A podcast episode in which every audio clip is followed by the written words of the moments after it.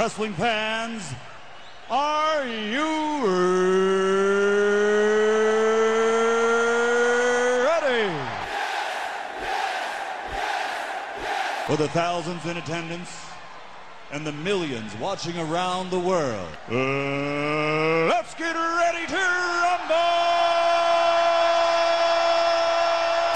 Stupid idiot. Shut your mouth, you thong wearing fatty. Party's over, Grandpa. Kane was there. Kane was there too. Yeah. No enhancement needed. This ain't Monday Night Raw. This fight way is Wrestle Rant Radio.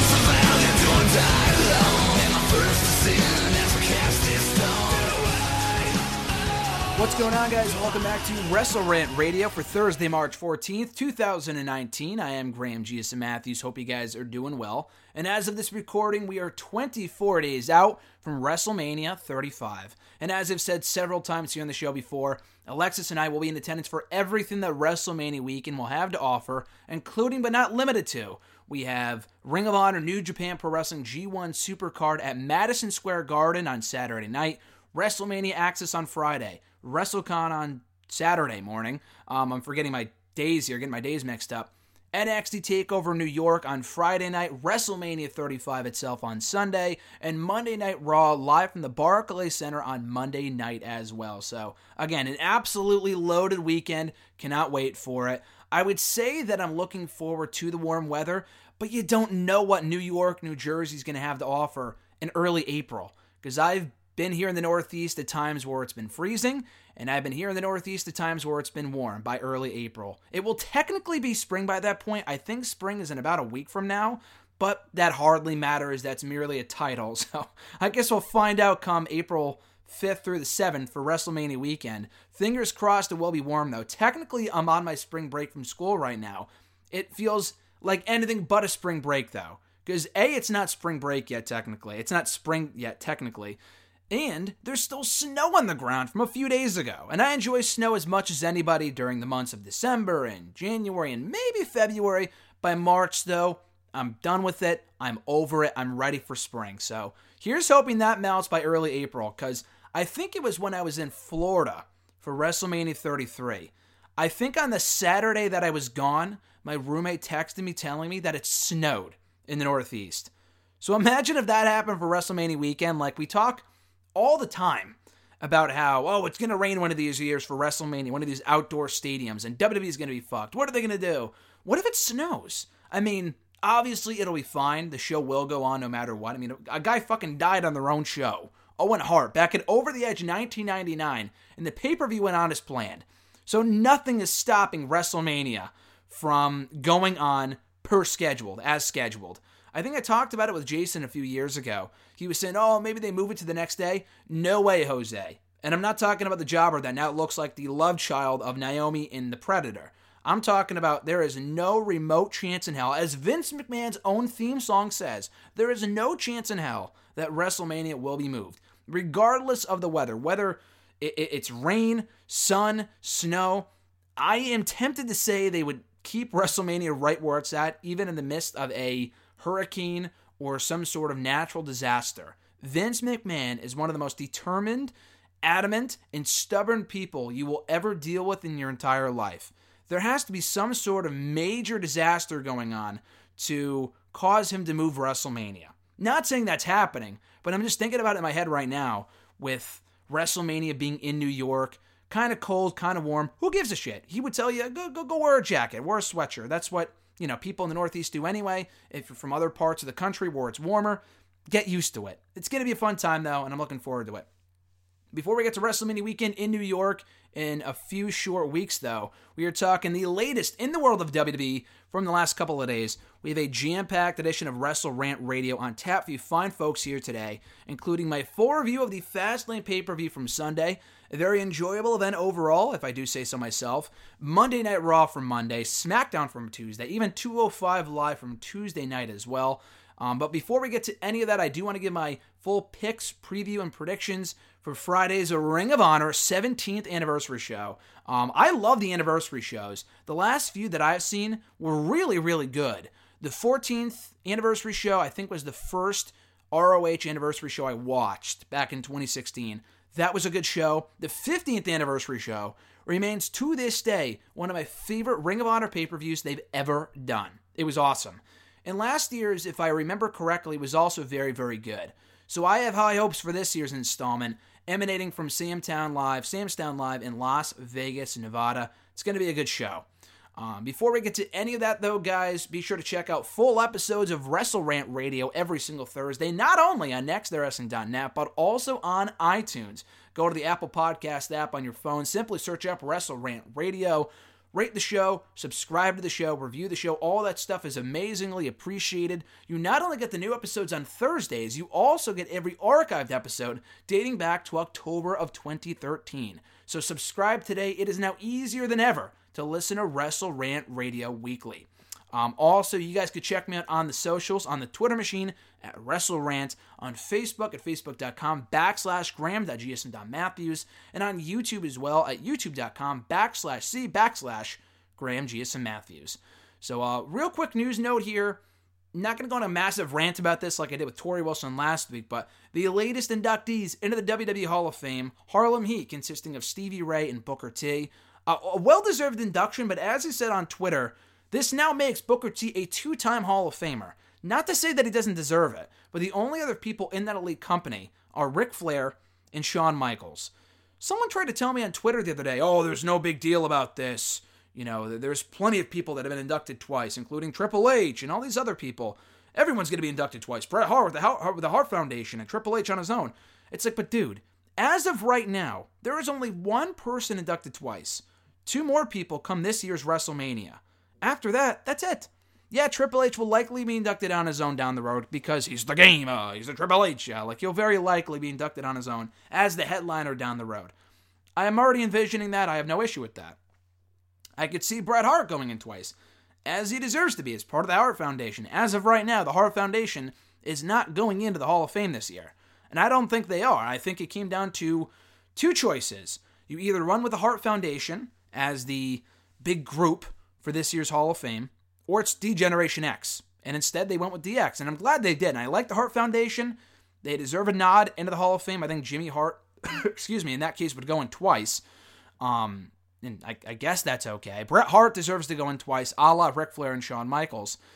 But I think most of the Hart Foundation, if they inducted them, if they induct the members that I think they will, not including Owen Hart, but including, you know, Davy Boy Smith, the British Bulldog, or Jim Neidhart, they're all dead, except for Bret Hart. That's not to say they wouldn't induct them. They did the same thing with the Von Erichs years ago. All but one member of the Von Erich family is still alive, at least of the people they inducted into the Hall of Fame 10 years ago um, at WrestleMania 25.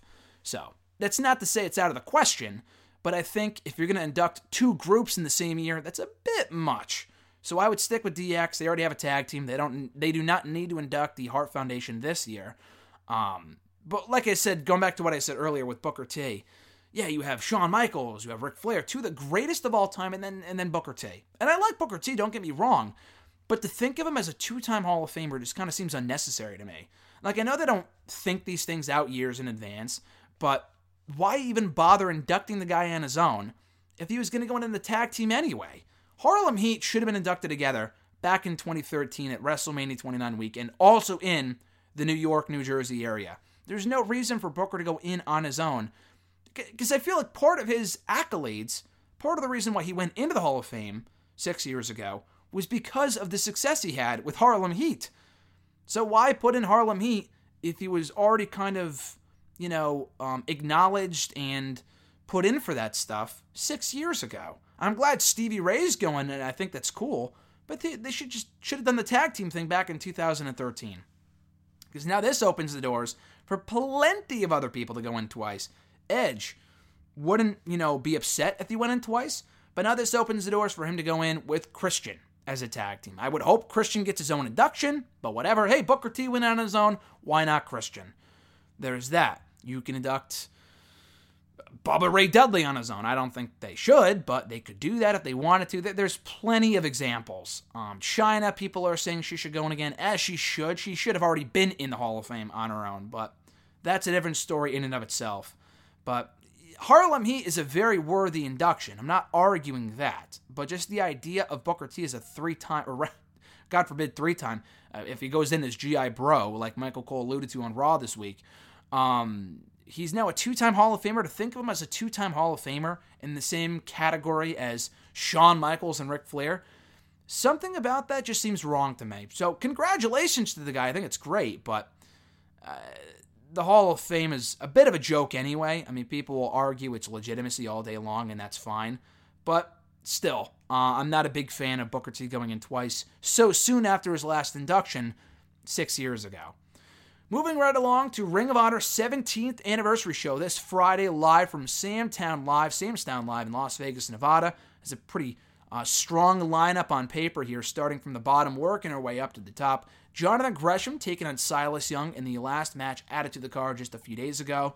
Um, this should be good. I don't really know why they're facing off unless they've had issues on live events or something like that that I haven't seen. They've had no established issues on Ring of Honor TV as of late.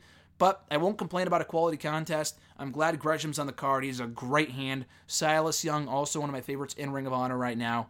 Um, virtually doesn't matter who wins. Young has been going up and down the card for a while now to the point where I'm actually surprised that he re signed with Ring of Honor a few months ago, because they have not done all that much with him since he dropped the Ring of Honor World Television Championship about a year ago. Um, he's really just been kind of floating on the card and tag teams with Beer City Bruiser and Bully Ray, and th- that's really about it. Um, but this should be a good match. Just for the hell of it, Gresham should go over. The guy's a great wrestler, but he never really seems to win when it matters most. So I would give Gresham the win here. Lifeblood, consisting of Mark Haskins and Tracy Williams, taking on the Kingdoms TK O'Ryan and Vinny Marseglia. Uh, Lifeblood is new on the block. Other members include Tennille Dashwood, um, Bandito, CJ Robinson. Uh, C- that's CJ Parker. Juice Robinson. I'm sorry, I mixed up the two names there. Juice Robinson. Um, I think I said Tennille Dashwood. Uh, and I think someone else. I think David Finlay, Finlay's son. I think he got hurt recently, though. But anyway, uh, Lifeblood is new in the block in Ring of Honor. I like the idea of the faction because uh, they're all great wrestlers. Their, their, their main goal in ROH is to restore the honor in Ring of Honor. So I like that. And the Kingdom has been very much against that in the last couple of months or years or so um, and wreaking all the havoc that they have on the promotion. So I'm looking forward to the match on paper. It should be good. Uh, Lifeblood, as I said, just debuted. They should win here. For the Ring of Honor World Television Championship, Jeff Cobb versus Shane Taylor. For some reason, I feel like we've seen this match before on an episode of Ring of Honor TV maybe a few months ago. And it was a really good match, don't get me wrong. And obviously, Taylor lost. I think Cobb has been undefeated since arriving in Ring of Honor late last year. Um, it just seems kind of strange. I know Taylor threw his name into the hat for a shot at the championship a few weeks ago. Beyond that, I don't really recall much of a rivalry between the two. I honestly would have rather seen Cobb and Young, Silas Young, which was a fresh match. They recently did that on an episode of ROH TV, and it was good. By no means great. Uh, maybe Cobb and Taylor will be better under the bright lights of pay per view, and they'll go out there and contest an absolute banger of a bout. Who knows? But this should be good. I would not take the title off of Cobb at this point. Taylor's not the right guy to dethrone him as champion anyway, so I would keep the championship on Cobb.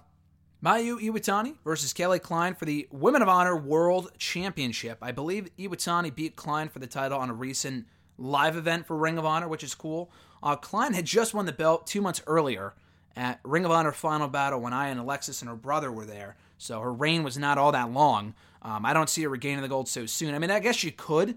And Iwatani's reign could have been a bit of a transitional championship reign, which would be fine, but Iwatani's great. Um, I think she was actually involved in the tournament to crown the inaugural uh, Woman of Honor World Champion about a year ago, and she really impressed me. So I hope she holds on to the gold for a little while longer. There's some great matches that she can have with Tennille Dashwood and the rest of uh, Ring of Honor's women's division. But this should be good. I see Iwatani going over and retaining her Women of Honor World Championship. Kenny King versus Marty Scurll. Now, Kenny King has had a bit of a problem with all the members of the Elite um, a few months ago. I mean, obviously, obviously, this is going back a while because the Elite has not been in Ring of Honor since like Final Battle. Um, but I think he faced Cody Rhodes at one point. He beat Hangman Page, surprisingly enough. Um, I think he actually owns a victory over Marty Scurll as well. I don't know really why else this match is happening. Marty Scurll was or is owed a world championship shot from a few months ago. I don't know if he's gotten it yet. I would assume he has. Kenny King, I see on the rise in Ring of Honor. He's a really good talent. Um, he very well might be the one to beat Jay Lethal for that Ring of Honor World Championship. Um, Marty Scurll is on his way out. He's doing the tag team. He's doing the tag team thing right now with the rest of Villain Enterprises, and that's great. But um, he's clearly on his way out of the promotion, past when his contract expires, reportedly in April. So um, I don't think Scurll's going over here. I think they want to start building up Kenny King as a world championship caliber competitor. So I see him going over here. Bandito versus Rush. Now this is going to be awesome. Um, really, no rhyme or reason as to why the match is happening, aside from that it's kind of a dream match for both of these guys. Now, to be fair, I'm not overly familiar with either guy. Both guys just signed to the Ring of Honor late last year, early 2019. Bandito is a member of that aforementioned Lifeblood faction I mentioned earlier. Um, Roosh, did I say Rush? I meant Roosh. That I should have said. I apologize if I mispronounced. It's actually Roosh. I thought it was Rush. It's Roosh. Um, it's not, it's not the fucking band from years ago. It's Roosh.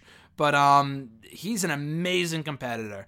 When I see him, he's one of those guys where, like, when I first saw Andrade Cien uh, a number of years ago, back at an NXT Live event, long before he ever made his NXT TV debut, um, I think he faced Austin Aries at a house show that I went to with RJ in Lowell.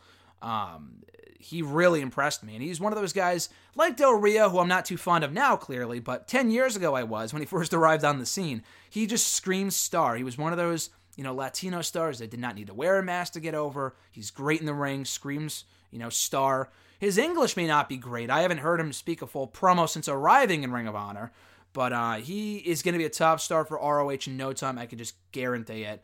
Um, he has since faced, I think, Vinny Marseglia and uh, TK O'Ryan and beaten both guys. I believe he's undefeated in ROH as of right now. I would keep the streak going. I would have Roosh go over. I think Bandito is kind of a background player right now in the Lifeblood faction.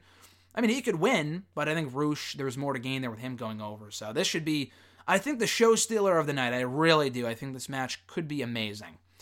For the Ring of Honor World Tag Team Championship, we have the Briscoes taking on Villain Enterprises. Now, the interesting thing about this match is that it's already been announced that at the Ring of Honor New Japan Pro Wrestling G1 Supercard event at MSG over WrestleMania weekend, it's going to be a winner take all match for the Ring of Honor World Tag Team titles and the IWGP Tag Team titles.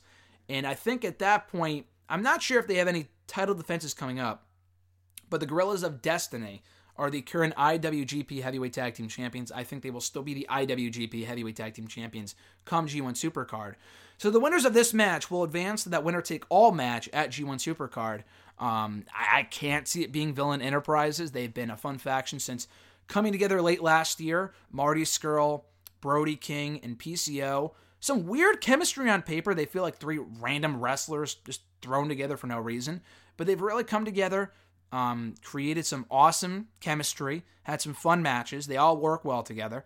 I just don't see them beating the Briscoes for the World Tag Team titles and then facing the Guerrillas of Destiny at G1 Supercard. I think the Guerrillas of Destiny are winning that matchup.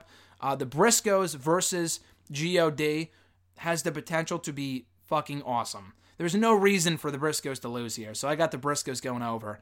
And that takes us to the main event for the Ring of Honor World Championship Jay Lethal versus Matt Taven. Now, I would say it's a foregone conclusion that Jay Lethal wins.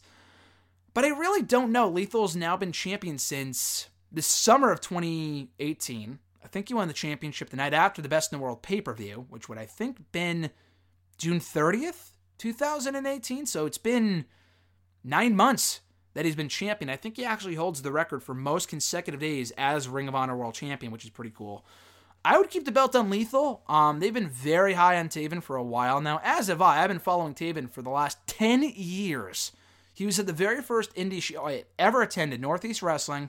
I think you faced Mike Bennett, of all people, actually, um, on that show at a Northeast Wrestling independent event, Waterbury, Connecticut, May 4th or 3rd, one of those two dates. I think it was May, I think it was May 3rd, or May 2nd, I think, one of those two dates uh, of 2009. That was when I first saw Matt Taven. I think he was just starting out his career at that point after training over in Massachusetts. Um, the guy is very good. He's quite the talent, and I've been a big fan of his push in the last year or so. He's beaten everyone from, excuse me, everyone from Will Ospreay to just every possible top talent in Ring of Honor. He beat Dalton Castle back at Final Battle a few months ago. He's beaten everyone in his path in recent months, leading him to this point for the Ring of Honor World Championship. Uh, the match should be good. Jay Lethal, again, is, I think, the best person they can have that title on right now. Until someone up comes through the ranks, until someone comes through the ranks that I feel is a deserving person to take the title from Lethal, I don't think Taven's that guy, at least not right now. Because, of course, a lot like the Ring of Honor World Tag Team title match, the winners of this match, the winner of this match, will advance the G1 Supercard to defend the Ring of Honor World Championship there.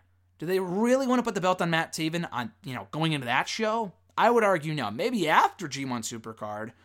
But at G1 Supercard, I don't see Taven walking in as the ROH World Champion. Jay White is not the same established name that Okada and Tanahashi are, but a lot like Matt Taven, he's been a guy that they were pushing for a long, long time. I think he was I think he's a great current fit as the IWGP Heavyweight Champion. Taven, Ring of Honor World Champion right now, it just doesn't do a lot for me. It really doesn't. I think there's more dream matches to be had at the G1 Supercard with Lethal, with Lethal as champion as opposed to Taven. So I would keep the belt on Lethal, but I would not put it past them to put the championship on Taven, which would be cool, don't get me wrong, because again, I'm a big Taven fan, but I think the timing, just right guy, wrong time, I would say. I don't think the timing is right. I don't think it's Taven time quite yet. Maybe in a few months from now, but not at this present moment. And those are my predictions for Friday's Ring of Honor 17th anniversary show pay per view, uh, live from Sam's Town Live in Las Vegas, Nevada. Uh, should be a great show. Looking forward to watching it live on Honor Club on Friday night. Moving right along into my full Fastlane review from Sunday night. Overall, as I said earlier, a very entertaining show. Actually, better than I thought it would be. Granted, that's not saying much because my expectations weren't all that high to begin with. Because, I mean, you can't blame me either. Just because the pay per view has always been a complete afterthought for WWE. I maintain, despite how good this show was, it just wasn't necessary. We don't need Elimination Chamber, and we don't need Fastlane. These pay per views would be way better off not happening at all. Just do the main matches. If you want to do a big match between uh, WrestleMania or Royal Rumble and WrestleMania, do it on TV, like the old days. Do it on Raw. Do it on SmackDown. It's not that big of a deal.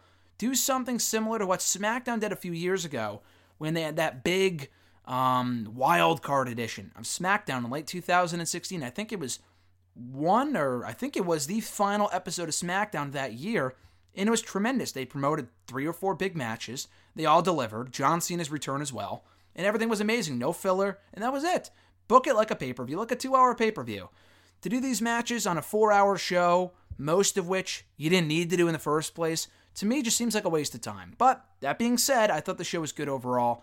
Let's begin to break it down. Starting with the kickoff show, which was supposed to be Rey Mysterio versus Andrade, but we found out on the kickoff show that Rey Mysterio and Andrade had since been added to a uh, had since been added to a fatal four-way match for the United States Championship, also featuring Samoa Joe and R-Truth in a rematch from the prior Tuesday's episode of SmackDown Live for the United States title. So that's why that match didn't happen, giving me hope that we could st- we could still see Rey Mysterio versus Andrade one on one at WrestleMania.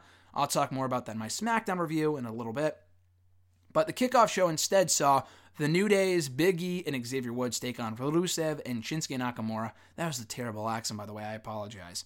Um, this was actually a really good match, way better than I thought it would be, considering that neither team has been feuding in recent weeks.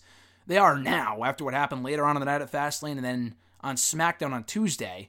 But going into this pay per view, these two teams had no prior established issues. It was a great match, but there was no reason for it to happen aside from setting up what would, we would see later on in the night with Kofi Kingston and Rusev Nakamura. But um, again, great match. Some very good near falls. They had me convinced that Rusev and Nakamura were going over. But in the end, it was the New Day picking up the victory as they should have and maintaining momentum in the process. Uh, fun fact here, or a not so fun fact, depending on how you look at it. I saw this on Twitter the other day. It's a very scary fact and something I did not realize. And usually I take notice of these things, but it just really stunned me when I saw it. Um, Rusev has been on a 17 match pay per view losing streak over the last two and a half years. The last pay per view match that he won was Clash of Champions 2016. Or not Clash of Champions, I'm sorry. Roadblock End of the Line when he beat Big Cass on the kickoff show by countout. That is terrible. And the guy's been on a lot of pay per views since then, a lot of pay per views. But apparently, he's won none of them, which I guess if you really go back and think about it, he hasn't. Even at a time when he was United States champion last year, he still did not win a single pay per view match. He lost to the New Day here on this show. Um, I think he was in the Rumble match. No, he wasn't in the Rumble match, but he did lose his United States Championship to Nakamura back at the Rumble. Um, I don't know if he was at the December pay per view. I know he, you know, was doing the thing with Aiden English for a while. He failed to win the WWE Championship back at um, Extreme Rules. He lost to the New Day, I think, on pay per view. At the September pay per view, I think Hell in the Cell on the kickoff show for the SmackDown Tag Team titles. A few months prior to that, he had been in matches with Randy Orton. He had lost. He failed to win the United States Championship at WrestleMania. He was in last year's Rumble and lost. The guy's been on a lot of pay per view matches and seems to lose every single time. He actually lost Nakamura at last year's Fastlane pay per view. So don't be associated with Rusev because if you are, you will lose. He lost to Andrade and Lana. Um, or uh, he was teaming with Lana. I'm sorry. It was him and Lana versus Andrade and Zelina Vega back at SummerSlam, and they lost that too. And I think that was also on the kickoff show. Yeah, Rusev has uh, been pulling kickoff show duty for a while now, and uh, just the guy cannot seem to get the job done. So by those standards, and he also won his last match on the kickoff show uh, back at Roadblock End of the Line 2016, December of that year. That is terrible, by the way. So he went two full calendar years without winning a single pay per view match. And it wasn't like he was never on pay per view. He's been on a lot of pay per views. He just never wins. Anyway, though, um, he won that match versus Big Cass. That was on the kickoff show. If you want to go back to the last pay per view match, the last pay per view match the guy won, I know he lost the U.S. title that year to Roman Reigns at Hell in the Cell. Uh, or at Clash of Champions, he also lost to Roman at Hell in the Cell. The SummerSlam match never came to fruition. I think he was at the July pay per view Battleground versus Zack Ryder was the last time that Rusev won a main card pay per view match for WWE. If that's not enough a reason to want to leave the company, then I don't know what is. Same goes for Nakamura. These two are such losers by this point. I don't know if Rusev would be any better off in AEW or Impact or Ring of Honor, but just like looking at how the guy's been booked for the last five years, he's been in the main roster now for five years. Three of those years, he has not won a single pay per view match. That is so bad. That is so bad. Anyway, on the main card for uh, Fastlane on Sunday, we had the SmackDown Tag Team titles on the line versus uh, the Usos and The Miz and Shane McMahon. Another very entertaining outing between the two teams. Uh, good chemistry, good chemistry do these two teams have. Uh, I thought it was a good way to kick off the show. In the end, the Usos winning the match, successfully retaining their SmackDown Tag Team titles. I think it was The Miz this time that got pinned. Uh, again, after getting pinned the last time when they dropped the SmackDown Tag Team titles to the Usos back at Elimination Chamber. Uh, good match, though. So after the match, The Miz, they were in his hometown of Cleveland. He got a great reaction when he came out. He was talking to his dad afterward, being consoled by his dad, you know, after he lost the match, blah, blah, blah. Shane goes up to his dad too. They talk to his dad, start to walk off. Shane, out of nowhere, blindsides Miz from behind. Such a great angle. The crowd erupts in boos for this beatdown that he's laying on the hometown hero. I thought this was tremendous. If only because I really did think that, oh yeah, Miz was so sincere in his apology to Shane a few weeks ago. I thought I thought it all would have been a ruse. I really do. I really thought Miz was going to be playing the card like, "Oh, I'm an actor. How did you not know that I was acting? I've turned on anyone I've ever teamed with." Blah blah blah. But no, they did not go that route. They're instead keeping Miz as a babyface and having him feud the heel Shane going into WrestleMania. I really do like that a lot. It's been over a decade and a half, I think, since we last saw Shane as a heel in WWE. I think he was a heel for when uh, the McMahons feuded with Bobby Lashley back in the spring of 2007. That's the last time I can recall Shane being a heel in WWE. But um, yeah, that's that's pretty cool. I thought the angle and the attack was well done. Miz got a lot of sympathy from the fans in attendance. Now the question becomes: Can the sympathy sustain itself? Will it be a long-term thing, or will people really only start to rally behind the Miz for a short period of time? That's my question. I think this can be long-term. And I'm going to tell you why. Miz first went face back in late 2012 which I thought was long overdue. I had been pulling and pushing for a Miz heel turn, or rather face turn, for quite some time in like 2011, 2012. It finally happened around November of that year. And I thought it was a great change of pace for his character. No one really bought into it for a few different reasons, though. So for those saying, "Oh, Miz sucks as a face. His last heel or his last face run was a massive flop. Why would you book him as a face again?" Here's a few different reasons why I think this could work. One, SmackDown needs more credible faces. They're building up more now than they did before. Um, they have Rey Mysterio. They have R-Truth isn't really one of those guys, but they now have Kevin Owens back as a babyface. Mustafa Ali is now being positioned as a top tier babyface. Kofi Kingston, God forbid, the guy's one of the fucking top baby faces on SmackDown. Who would have ever thought? Um, and they now have The Miz, um, which I think is great. They had Jeff Hardy, but, you know, um, he's now a tag team guy with Matt Hardy. They have AJ Styles, too, but I think this is setting up an AJ move to Raw, like I said a few weeks ago when Roman first came back. I think AJ's going to Raw. But uh, The Miz, I think, can be a real player on the SmackDown brand as a babyface. So not only that, his last face run was terribly managed, terribly mismanaged, and awfully booked. They really should have done a better job of making Miz out to be the face that he could have been because he was getting cheered at that point anyway. And yes, a lot of people cheer for the heels when they think they're doing a good job, but when they finally turn face, they turn on them. I know that's just the story of wrestling fans and how fickle they can be at times. The Miz, though, when he first turned face, he had zero direction. It kind of came out of nowhere. Um, he was largely, uh, you know, a talk show segment host at that point. He was just debuting Miz TV. He was doing that more than he was wrestling. Um, he had the feud with Cesaro, which he never won the championship with. He won the IC championship at WrestleMania, albeit for a fucking day, before dropping it right back to Wade Barrett. So, again, uh, the Miz face turn I thought was awfully mismanaged and could have been way more than what it was. This time, I think the timing was right. He was getting cheered anyway. They need more credible baby faces on that brand. He's a great talker in a position with the right person to, you know, be cheered against. A guy like Shane, who was likable for a while, but this really dates back to when he won the whole Best in the World WWE World Cup at uh, Crown Jewel, the pay per view Thou Shall Not Be Named. That's how bad it was. So this has really been in the works now for a while, and it was really more a matter of when and not if they would turn Miz face. And as I said months ago, people are going to poop all over this idea. But I really like the idea of a babyface Miz chasing Daniel Bryan for the WWE Championship. I really do. And Bryan's been doing great heel work. I think Miz in this role could be a very compelling babyface if it, you know, sticks. If they don't book him to look like a loser and a goof like they did four or five years ago. Um, I think he could be a really, really good babyface if booked the right way.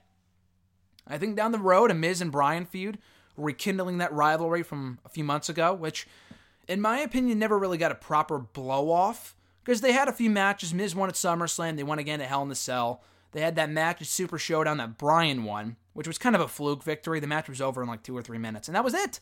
And the feud seemingly ended after that.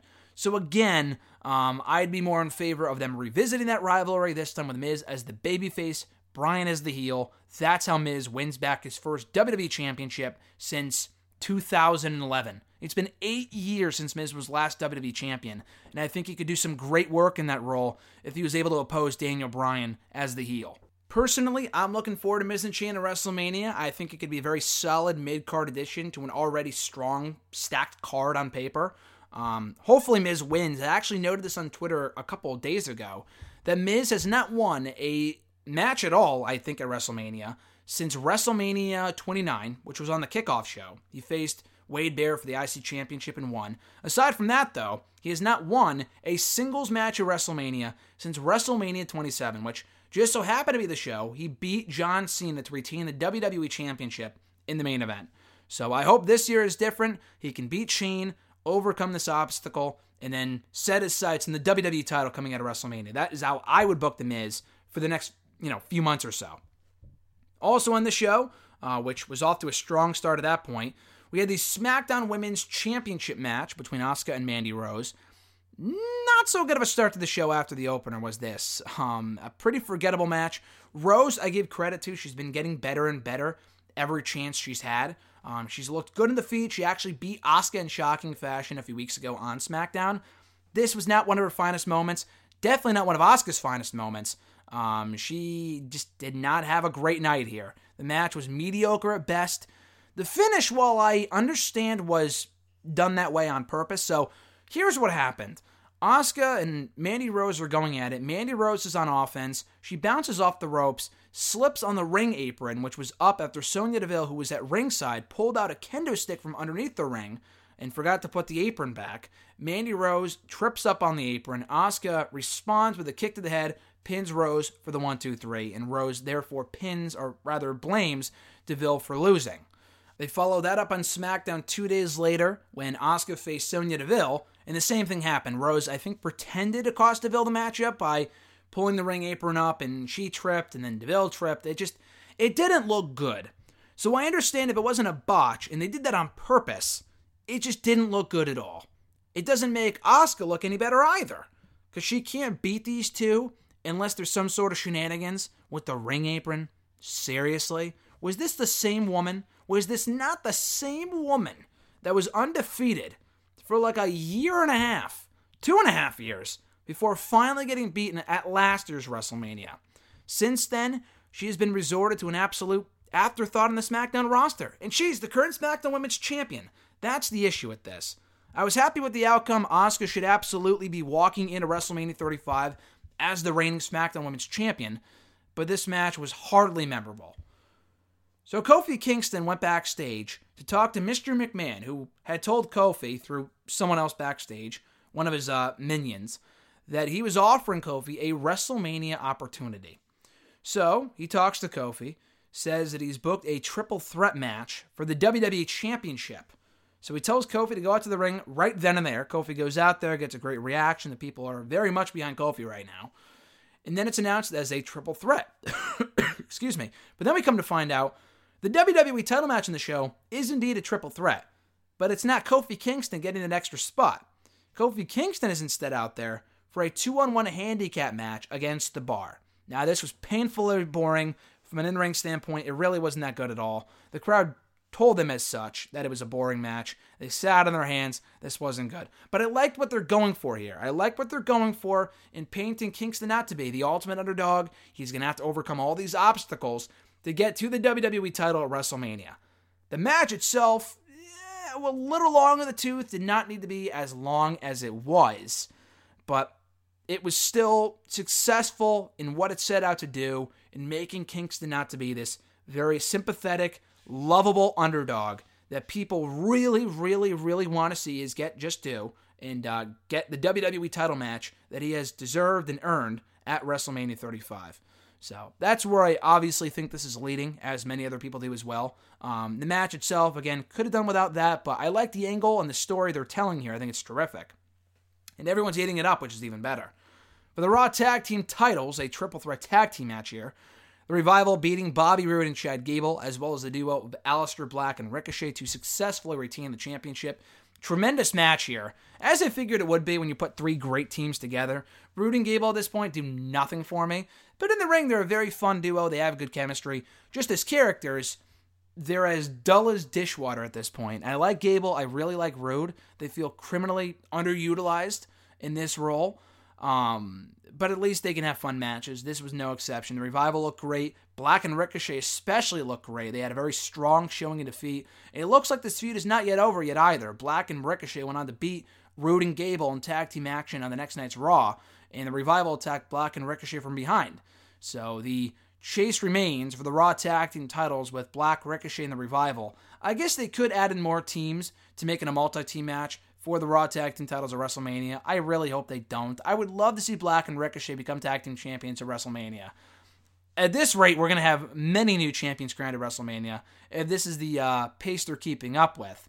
But that would be a really cool moment. I think it'd be a great match. Um, they've faced off multiple times already, so I would think the Revival versus Black and Ricochet is kind of a long shot unless they add in Roode and Gable and Heavy Machinery and all these other tag teams. But this was still a lot of fun, though, with the right result, because I think it's still too soon to put the tag titles on Black and Ricochet. We had an impromptu fatal four way match for the United States Championship. A rematch from SmackDown Live from the week prior between the reigning champion Samoa Joe, Rey Mysterio, Andrade, and R-Truth. Another entertaining outing with all four of these guys. Their chemistry is off the charts. Um, this was terrific. I mean, the outcome was never really in doubt because Joe just won the belt on the SmackDown before this pay per view. But it was still a lot of fun. These four guys continue to work really, really, really well together. And um, I would have no issue with these four also being in the running for the goal of WrestleMania. Now, I was hoping, as I said on last week's show, for a Samoa Joe John Cena match at WrestleMania. Obviously, that's not the direction they're going in, because if it was, they would have done that on Tuesday SmackDown, and they didn't. Instead, Rey Mysterio pinned Samoa Joe in tag team action, uh, a match that featured these four guys going at it. So clearly, they're setting up a Mysterio Joe United States title match or another Fatal Four Way with a stipulation, maybe a ladder match, who knows. But um, this was still very good and one of the better matches on the entire show. I will say that much. For the WWE Women's Tag Team titles, we had the Boss 'n' Hug Connection taking on Nia and Tamina. Uh, this match was not as good. It was okay at best. And that has nothing to do with Sasha Banks and Bayley, who are amazing. Nia and Tamina, on the other hand, are terrible. They are fucking awful. Um, Banks and Bayley tried their best here to get the best match they could out of Nia and Tamina, to no avail. This was not good. So the Boss 'n' Hug, uh, the Boss 'n' Hug Connection successfully retained the titles. They go over here. Afterward, Nia and Tamina, still pissed about losing, attack Banks and Bayley. Then Beth Phoenix gets involved, who was doing commentary for the matchup, which I thought was kind of random, um, but obviously it served a purpose in the end.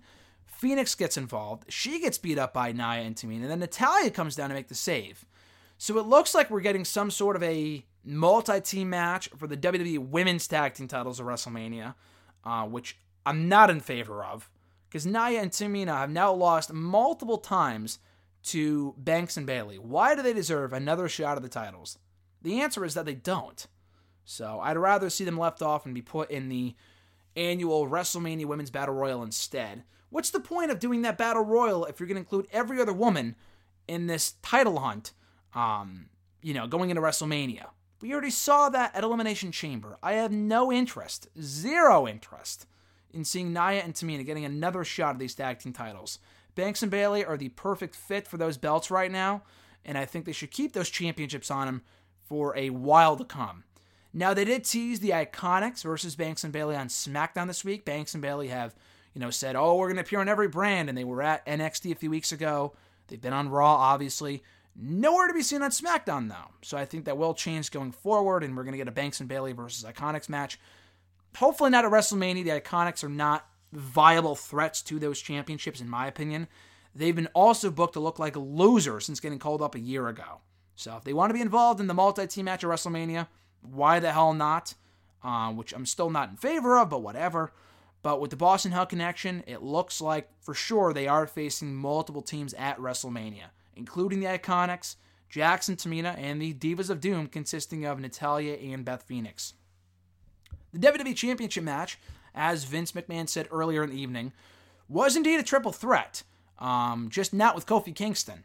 Instead, it was Mustafa Ali coming out and getting the shot, which was great for Ali. Unfortunately, he got a pretty lukewarm reaction when he came out, which it was a bad spot for him to be in.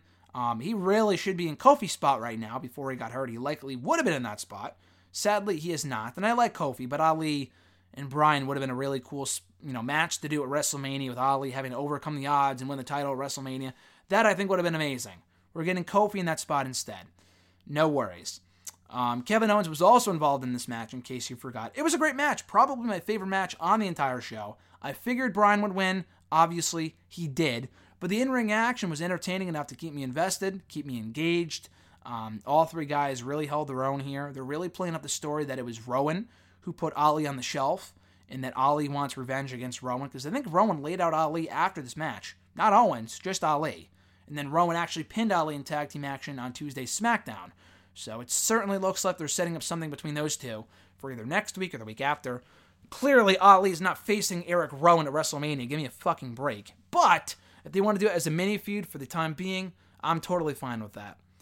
Becky Lynch and Charlotte Flair on the show, with the stipulation that if Becky won, she would be added to the Raw Women's Championship match at WrestleMania. And obviously, we all figured that would be the case. It was just a more a matter of how they would get there. And Charlotte, in case you forgot, has been a massive loser on pay per view, essentially since SummerSlam. Now, we all talk about Rusev, or not everybody, but I mentioned it earlier Rusev's awful pay per view record and how he has lost almost every match he's been a part of since he joined the, um, not, not joined the main roster, but, uh, you know, for the last like two and a half years, he's lost a lot of pay per view matches. Charlotte Flair has also lost a lot of pay per view matches. You know, she lost back at the Royal Rumble, at TLC. She lost at Evolution to Becky Lynch. Survivor Series, she lost at. She lost. She won at Super Showdown, albeit by disqualification, so I don't really count that. Um, prior to that, she lost at Hell in a Cell to Charlotte Flair or to Becky Lynch, and she won her last match um, when she won the SmackDown Women's title back back at SummerSlam. She has not won a one-on-one match on pay-per-view since God WrestleMania, I think, because she lost to Carmella at Backlash and I think she was out for a while after that. She was at Money in the Bank. She lost that match too. She took some time off.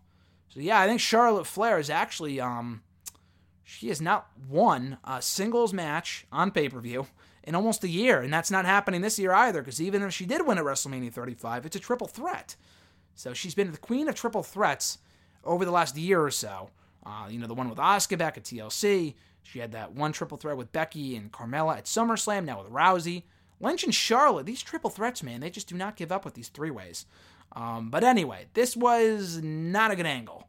Um, the entire match, if you can even call it that, consisted of Charlotte beating down on Becky for like 10 minutes, beating down on the injured knee, which I'm so sick of the goddamn injured knee. I'm so done with the injured knee. But she targeted the injured knee. She, you know, Becky fought back uh, Flair locked in the figure four, the figure eight, I should say. Before Becky could tap out, out comes Ronda Rousey, who attacks Becky, ensures that she wins, and is therefore added to the Raw Women's Championship match at WrestleMania. Screw the fact that Becky could have won here, been made out to look extremely credible and strong going into WrestleMania. No, no, why do that when we could just have Ronda Rousey get involved and hand Lynch the WrestleMania main event, which she should have never been, you know, uh, rid of anyway. Becky earned that spot by winning the Rumble. They have completely complicated and convoluted this entire thing way more than they needed to. It's such a mess. And I thought this shit was a mess before when I talked about it a week ago. They went on to have Becky win by DQ on pay per view. And I guarantee you the only reason they did that was because they didn't want Charlotte losing again because she's probably losing at WrestleMania.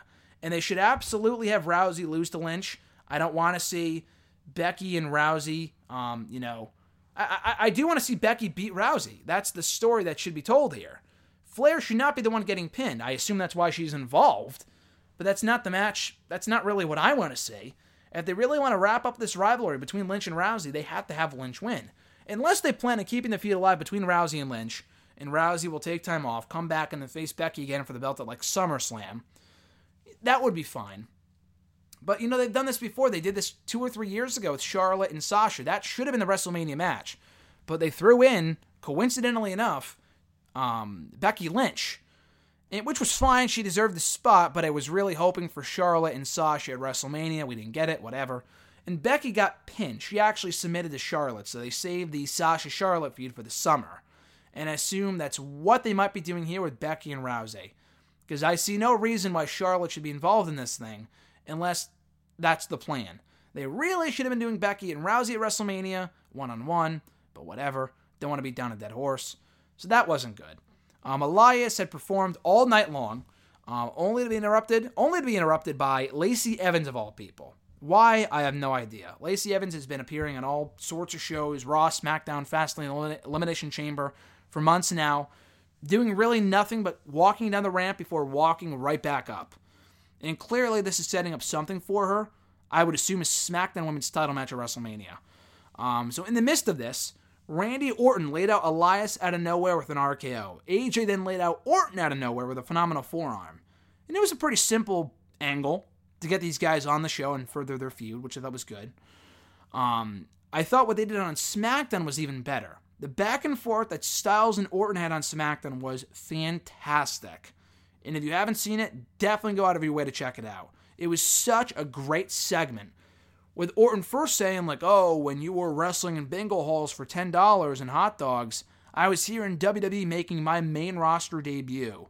When I was winning the World Championship in 2004, becoming the youngest world champion in WWE history, you were getting a tan down in Florida with Dixie Carter, shaking hands with your opponent uh, in Ring of Honor. He didn't mention Ring of Honor, he didn't mention Impact, but he actually did mention Dixie Carter, which is hilarious. Dixie Carter WWE debut pending, confirmed. Confirmed. I'm just kidding, obviously, but I thought that was funny. This whole back and forth was great. Um, Styles was like, "Oh, you know, you've been copying people from the Indies for years, like taking the Diamond Cutter." And then Orton's like, "Oh, you want to talk about copying?" And then it is the Too Sweet thing, which was funny. And then Styles goes, "Every person in the back that you surround yourself with is from the independent scene. So stop disrespecting the Indies and start realizing that you would have never made two, you would have never never survived two seconds on the indie scene, um, had it not been for your daddy getting you a job." Which was just a great line. And then Orton said, I will just burn the house that you built right down to the ground. How did you build this house when I've been here since day one? It was a great, great segment. And they have yet to make the match official for WrestleMania, but obviously that's where this is headed. AJ and Orton one on one at WrestleMania. I'm looking forward to that. I think that could be a really, really good match. I've always really wanted to see AJ and Orton, but I thought the promo was a great way of making people care about this feud. Because prior to this, you know, they made a few comments towards each other um, backstage on SmackDown. They've pinned each other in various matches. Um, they've done this and that a few different times. They've gone back and forth for months now. But this was really the first steps taken towards a WrestleMania match, and I loved it. I really did. The main event for Fastlane was The Shield taking on Baron Corbin, Drew McIntyre, and Bobby Lashley in six man tag team action. We were told going in that this would be the Shield's last ride. Now, whether it actually will be their last ride remains to be seen. I figured that it was all an angle and that it would lead to Dean Ambrose. Yeah, it was their last ride because Ambrose was going heel again. Thankfully, I mean, I, would, I can't say even thankfully because I thought that would have been a great idea to set up a Roman and Dean match for WrestleMania. Roman and Drew McIntyre isn't a bad idea either because at least that gives Drew something to do. And I assume Roman's winning which he probably should. I feel bad for Drew, but it's not like Drew's getting buried or anything like that. But I will say this at least this relieves us of the possibility that Roman might have faced Baron Corbin one on one at WrestleMania, which, whew, that is a sigh of relief because I had no desire to see Roman and Corbin at all, let alone at WrestleMania. So here's hoping we dodged the bullet there. But this was a great match that really harkened back to the days of the Shield's classic six man tag team formula because for a long time, from like 2012 to 2014, they were no more consistent performers than the Shield, who would go out there every single week and deliver a barn burner in six man tag team action. Um, this was another one of those bouts. It was a really, really good main event. The crowd was into it. They were hot for the action. Uh, they went over decisively in the end by pinning Baron Corbin. Hopefully that ends that feud. And now Roman can move on to facing Drew McIntyre at WrestleMania. And again, I'm slightly disappointed that we're not getting um, Roman and Dean at WrestleMania just because I feel like the feud would have made sense. And if Ambrose is indeed on his way out, which remains my prediction, my thought process, that Dean is still on his way out of WWE, that we will never get to see Dean and Roman. Not as a match, because we did get it once in the main event of Survivor Series back in 2015. The match sucked. It was a 10 minute throwaway television main event. It was it was pretty forgettable. Um, I really wanted a full on Shield you know, not Shield feud, but like a full on Dean and Roman match, one on one, and we're not getting that, which sucks. But no worries. Um, at least we're getting Roman and Drew instead, which I'm looking forward to. We very well might have seen the last of Dean Ambrose on Monday's Raw. He faced Drew McIntyre in a Falls Count Anywhere match at his request, per his request, because it was supposed to be Roman and Corbin. McIntyre attacked Roman beforehand, so that match never came to fruition. Ambrose demanded a match with McIntyre instead. They had a good match. They worked well together. McIntyre went over decisively in the end, beating the crap out of Ambrose afterward. So that to me felt like a write off for the Ambrose character on WWE TV, which feels weird so close to WrestleMania. But let's be real here. If it's not Roman and Dean at WrestleMania, what else do you do with Dean Ambrose? Put him in the Battle Royal, do you have him face Baron Corbin? God forbid, that sounds awful. Actually, they did do that match two years ago, to be fair. They did do Dean and Corbin two years ago at WrestleMania on the kickoff show for the Intercontinental Championship, and I remember being so excited to see Corbin win the IC title. Didn't happen. And that was back when I was a much bigger Baron Corbin fan than I am now. I still like the guy. But back at that point, he was on a roll. He had momentum. I had just met him at WrestleMania Axxess. I was so excited to see Corbin finally become IC champion, and he didn't. so that was disappointing. That was two years ago. That was 2017. We're currently living in the year of 2019. Um, I do not want to see Dean and Baron Corbin at WrestleMania, not by any stretch of the imagination. But that was Fastlane on Sunday. Again, a pretty good show. I did not watch it live, but uh, watching it back on Monday morning, I, I thought it was a pretty good show overall. Thoroughly enjoyed it. Um, there were a handful of matches that delivered, some that didn't deliver, but I thought the good outweighed the bad. The main event was very good. I thought the three way for the WWE Championship, which in my opinion was the match of the night, I thought that was excellent. Uh, the four way for the US title was great. The triple threat for the Raw Tag Team titles was great. And even the, the kickoff match with the New Day and Rusev and Nakamura was very good. And the SmackDown Tag Team title opener with the Usos, Miz, and Shane was also great. And Shane's subsequent heel turn was also uh, very well booked and very well executed. So that was Fastlane on Sunday. I kind of ran through my thoughts on Raw and SmackDown and reviewing Fastlane, but real quick for what I didn't mention, uh, the Shield did give their farewell address, quote unquote, on Raw at the beginning of Raw on Monday night. Wasn't much of a farewell address. Uh, they kind of did their entrance, which was cool. Roman talked for maybe three or four minutes, and that was it. Uh, Rollins and, uh, or rather, Ambrose and Reigns walked off. That was that was it for the Shield. So I guess that's uh, kind of an anticlimactic ending to one of the greatest factions in recent memory, but whatever. Paul Heyman interrupted Seth Rollins, who remained in the ring for a promo to kind of go back and forth with Heyman to hype up the Universal Championship match, which I think most people actually forgot was happening until they showed the graphic on Monday. Because Lesnar has been persona non grata on WWE TV since the Rumble. I think, yeah, he actually appeared on the Raw after WrestleMania or after the Royal Rumble, laying down Rollins with, I think, like six F5s. But beyond that, the guy has been, you know, nowhere to be seen on Raw.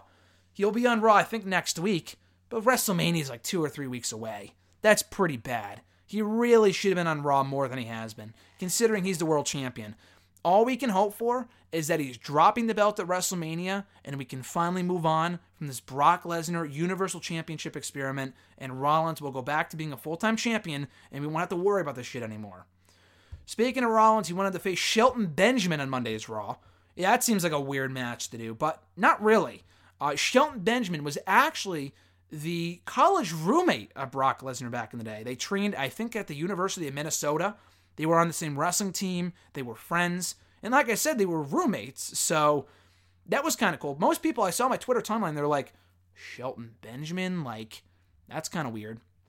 Brand split be damned, despite the fact that Shelton's a SmackDown guy. Um, he did face Rollins on Monday's Raw. No explanation why he can wrestle on Raw despite being a SmackDown guy. I, I guess the brand split doesn't even matter anymore. Uh, it was a good match, though. I like the history told between Benjamin and Lesnar, and Rollins having to overcome Benjamin before he gets to Lesnar at WrestleMania, let alone next week. So I thought that was good, and they had a very good match. Um, Lashley beat Finn Balor to win back the Intercontinental Championship. Why? Because fuck us. That's why. I have no idea. I really don't. Uh, the match was all right. They don't really have that good of chemistry, so I don't know why they keep going back to Balor and Lashley as a feud, because it's just not working. And I like Lashley and Lio Rush. I love the pairing. I honestly don't even mind Lashley as IC champion. But why take the title off the guy to put it right back on him a month later?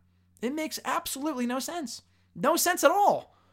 Like Vince McMahon's theme song, No Chance in Hell, it makes no sense. No sense at all to put the belt right back on Bobby Lashley a month after Balor won it, a month after Lashley won it in January, a month after Dean Ambrose won it in December. The belt is as prestigious as what I'm wearing around my waist right now. That's how worthless that thing is at the moment. Ronda Rousey cut a great promo on Monday's Raw, um, going off on the fans. Her lines still feel scripted, but it's not more so the lines because I think Paul Heyman's helping her with the lines, which I think they work for Heyman, not so much Ronda. But at this point, if Heyman is working so closely with Ronda in her promos, then why isn't he just the mouthpiece for Ronda Rousey? It's not like Lesnar's around anyway. And this has been pitched for a long time now. Ronda Rousey is a Paul Heyman girl, I think would be awesome. Maybe they could do that coming out of WrestleMania, but I just think maybe it's because Ronda's taking time off, presumably after WrestleMania. They don't want to do that. She won't be around long term. I don't know. But at this point, her promos are getting better with her as a heel because she feels more natural in that role. She's naturally likable, but in terms of speaking ability, she's a natural bitch. Just go back and watch her promos from UFC. She's just, she knows how to make people hate her. And she did a great job of that on Monday night. But yeah, this was a very good segment. She beat down Dana Brooke with ease. With ease, Dana Brooke came out and complained about, oh, I don't get opportunities. I don't get television time. Before she got shut the hell up by Ronda Rousey. Awesome. I already talked about this earlier, but Black and Ricochet beat Bobby Roode and Chad Gable in tag team action. Alexa Bliss revealed that she will be the host of WrestleMania 35. Um, other recent hosts include The New Day from WrestleMania 33, The Rock from WrestleMania 27, Kim Kardashian from WrestleMania 24. Yes, Kim Kardashian actually hosted a WrestleMania over 10 years ago. Why? I have no idea, but she did. Um, Alexa, that's a fine role for her. I mean, it's not like she was doing anything anyway. She's been irrelevant for like six months. She was hurt for a while, and then she was cleared, and she hasn't been doing anything since. She was in the Women's Rumble. I don't know if she's wrestled the match since on Raw, so whatever. Uh, Natalya beat Nia Jax by DQ in like a minute. Triple H and Batista is official for WrestleMania. They're back and forth. I actually really liked. I appreciated the intensity, but Batista like demanding that Triple H give him what he wanted at WrestleMania seemed a bit anticlimactic. But it was still a good segment. I'm looking forward to Triple H and Batista at WrestleMania, and it's going to be happening under Triple H's terms and it being a no holds barred match. So, again, I'm excited for that. Kurt Angle announced in his hometown of Pittsburgh that at WrestleMania, he will be wrestling his final match for WWE, likely his retirement match in general. But Angle's last match will come at WrestleMania 35. His opponent is not yet known, and I guess Angle doesn't know yet either. I could see them waiting until WrestleMania for us to find out. Um, I think John Cena makes sense as much as anybody. And if you've been watching wrestling for any stretch of time, you know the history between Kurt Angle and John Cena. It was actually Kurt Angle who John Cena made his debut match against on SmackDown in June of 2002. Angle issued an open challenge. Cena came out, took Angle to the limit. Cena lost, but it was still a great debut for John Cena. Fast forward 17 years, and I think Cena makes as much sense as anybody to face Kurt Angle at WrestleMania. You know the match would be good has a big fight feel to it. It gets seen at WrestleMania if he's not facing Samoa Joe for the U.S. title. And I think it's just a good match to do all around. Um, and you can have Cena avenge that loss by beating Kurt Angle at WrestleMania in Angle's last match, which I feel like he would do the honors on his way out, as he probably should. So I, I like the idea of that match at WrestleMania. He faced Apollo Crews on Raw this week. It was a nice little match, and this tweet got everybody riled up. And I so I tweeted on Monday. I said, "No disrespect to Apollo Crews, without saying this, full disrespect to Jinder Mahal. But why is Kurt Angle, if he has only a few matches left, why the hell is he facing people like Crews and Jinder Mahal on Raw? Now I know it's a tough position to be put in. They're not going to have him face Seth Rollins. Like that's a match I want to see: Seth Rollins and Kurt Angle. They're not going to do that because they can't have Rollins lose so close to WrestleMania. They also don't want to have Kurt Angle lose so close to WrestleMania. I still think it'd be a cool match to do. They did something similar in TNA a few years ago then with uh with Angle. They had him face a few different, you know, favorite opponents of his, including Bobby Lashley a few times, Drew McIntyre, Bobby Roode. And I thought it was really well done. They they gave him a lot of great matches on his way out. Um, having him face losers like Apollo Crews and Jinder, to me doesn't accomplish anything. It gives Apollo Crews some credibility, but unless they're going to be doing something with him coming out of the show, it served no purpose. And people got really mad when I said, "Oh, what about oh, Apollo Crews is a great wrestler? How dare you say that it's a waste of a Kurt Angle match?" Well, it kind of is. The guy's been a loser for a long time now. You know what? If you want to have Angle face losers going into WrestleMania, just give me Chad Gable. Chad Gable and Kurt Angle is the one match I want to say. At least that would make sense. Apollo Crews is never on the show. Angle and Gable at least would have some chemistry. They're both Olympic athletes. It'd be a lot of fun. Jinder and Angle? Are you kidding me? Who cares? Who the fuck could possibly care? Jinder's a loser. Yeah, he's a former WWE champion. Okay, for a cup of coffee. The guy was a bum. He was a loser. He sucks. I do not want to see Angle face people of that caliber. I don't want to see Kurt Angle be wasted on people like Kurt Hawkins, who are respecting the world of Kurt Hawkins, but a Kurt Angle match at this point in time, with three weeks left until WrestleMania, should not be wasted on Kurt Hawkins. I'd rather see Kurt Angle and Elias, who's not doing anything now anyway. I'd rather see Kurt Angle and, again, like I said, a Chad Gable. Kurt Angle and Bobby Roode. Kurt Angle and Finn Balor. Not Kurt Angle and Baron Corbin. Who cares? Who cares about Baron Corbin? Kurt Angle and Bobby Lashley would even be interesting. Matches like that is what I want to see on Raw going into WrestleMania. Not not Angle facing people like Apollo Crews is more tolerable than Jinder. Jinder sucks. Baron Corbin is not that much better. Please do not waste Angle on people like that. I already talked about the Roman Baron Corbin McIntyre Ambrose fiasco from Raw, so that was all right. Uh, real quickly from SmackDown on Tuesday, I already talked about most of the show. Shane McMahon explained his actions from Fastlane, which I thought was a good segment. Black, Ricochet, and the Hardy Boys versus The Bar, Rusev, and Nakamura went to a no contest after the New Day got involved, so it certainly looks like we're getting a multi-team match for the SmackDown Tag Team titles of WrestleMania, and that's fine. Uh, I really do think it should be the Usos versus the Hardy Boys straight up, but whatever. The AJ Orton segment was great. I already talked about that before. Asuka and Deville talked about that before. Um, Charlotte and Becky Lynch had a back and forth on the mic. That was a good segment. Mysterio and R-Truth beat Joe and Andrade with Mysterio pinning Joe, seemingly setting up a future U.S. title match between Mysterio and Samoa Joe. Uh, Daniel Bryan and Rowan beat Owens and Mustafa Ali in tag team action.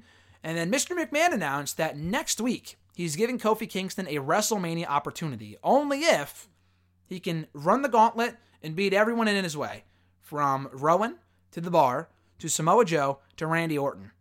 I feel like there's something to be said for making Kofi out to look too strong. Because if the guy can beat five former top talents, what's stopping him from beating Daniel Bryan at WrestleMania? Obviously, there's going to be a lot of shenanigans. They'll have Kofi jump through hoops to beat Daniel Bryan at WrestleMania. Um, I'm not a fan of all the overbooking, but people are still very much behind Kofi. So if that's the case, then everything else be damned. I guess it really doesn't matter. And then quickly from 205 Live, the semifinals of the WWE Cruiserweight Championship number one contenders tournament. Cedric Alexander beat Oni Lorcan to advance. I thought that was a great match. Then Tony Nese beat Drew Gulak to advance to the finals as well. So it's going to be Nese, Alexander next week, with the winner advancing to WrestleMania to face Buddy Murphy for the Cruiserweight Championship. Uh, with Oni Lorcan getting beat, my new pick is that Tony Nese goes to WrestleMania, which I wasn't too excited about before. I'm still not all that sold on, but they have history. I'm sure the match would be great. Nese is from the Northeast New York, New Jersey area, so hopefully the crowd would be would be behind him on that show if they played it up that way. Um, but yeah, we'll see who wins come next Tuesday on 205 Live. And that does it for this week's edition of Wrestle Rant Radio. Thank you guys for staying tuned throughout the entire hour for another jam packed episode. We'll be back next Thursday with my full review of Ring of Honor 17th anniversary show. Um, Alexis and I will be in attendance for the Ring of Honor New Japan Pro Wrestling G1 Supercard event at Madison Square Garden on the Friday, or rather Saturday, before WrestleMania, mere 24 hours before Mania. So that's going to be really exciting. I'll talk all about that in the remainder of the road to WrestleMania and what it has in store next week right here on Wrestle Rant Radio. You can check out full episodes of the show, not only on nextwrestling.net, but also on iTunes by simply searching up Wrestle Rant Radio on your Apple Podcast app. Rate the show, review the show, subscribe to the show. You not only get every new episode on Thursdays, you also get every archived episode dating back to October of 2013. As for me, guys, you can find me on the social medias on Twitter at WrestleRant, on Facebook at facebook.com backslash graham.gsm.matthews, and on YouTube as well at youtube.com backslash c backslash Graham Matthews. So until next time, guys, have a great rest of your week slash weekend. I'm Graham GSM Matthews, and I'll catch your ass down the road.